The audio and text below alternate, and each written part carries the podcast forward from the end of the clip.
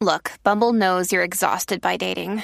All the must not take yourself too seriously and 6 1 since that matters. And what do I even say other than hey? well, that's why they're introducing an all new Bumble with exciting features to make compatibility easier, starting the chat better, and dating safer. They've changed, so you don't have to. Download the new Bumble now. Welcome to Heartblend Podcast, and today we will begin a brand new series focusing on a breakup. Yes, the breakup with someone so toxic who sabotages everything you want in life, causes you to feel anxious, and controls and manipulates you. Today we start the journey to breaking up with fear. Fear is something that is inevitable. It is a part of every being and every living organism. But did you know that we come in this world with two innate fears? Do you know what they are?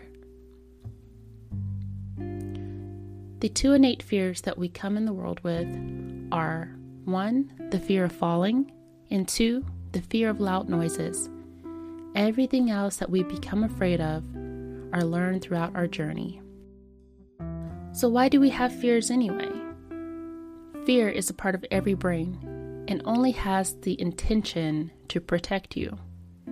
But sometimes our fears can become so irrational that it keeps us and blocks us from continuing to live a full life to support us in the way that we want to be supported.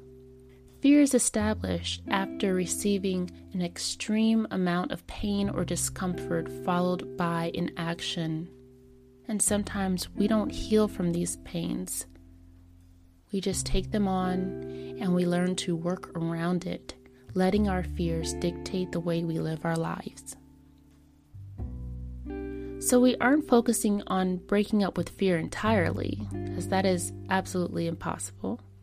However, we are focusing on reducing the fears that you're probably ashamed to admit. We will focus on the start of releasing the following fears the fear of vulnerability, the fear of success, the fear of failure, fear of living, and fear of abandonment. Some of these fears may overlap, but we will give the necessary attention to each and every one of them to do what we can to begin the process of breaking up with them.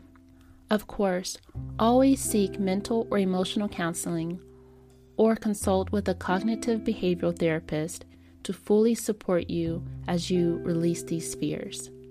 This series is only here to support you on your journey as a resource. It is not intended to cure your fears completely. Although tackling your fears may feel scary, this podcast is here to introduce the idea of letting go. Let's begin the journey to breaking up with the fears that block us from living our fullest, happiest lives. Thank you for listening to Heartblend Podcast. Stay tuned for more.